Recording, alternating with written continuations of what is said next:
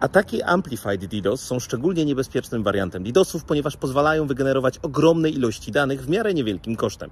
I odkryto właśnie lukę w usłudze SLP, czyli Service Location Protocol, która pozwala właśnie taki atak przeprowadzić. Zapytacie, ile to jest ta ogromna ilość danych? Ano w tym przypadku atak ma wzmocnienie 2200 razy. Jak do tego dochodzi? W dużym skrócie wysyłamy zapytanie do takiej usługi, spreparowane w taki sposób, aby odpowiedziała nie nam, ale komuś innemu. No i kiedy ta odpowiedź jest znacznie obszerniejsza niż nasze zapytanie, to problem jest, no cóż, duży.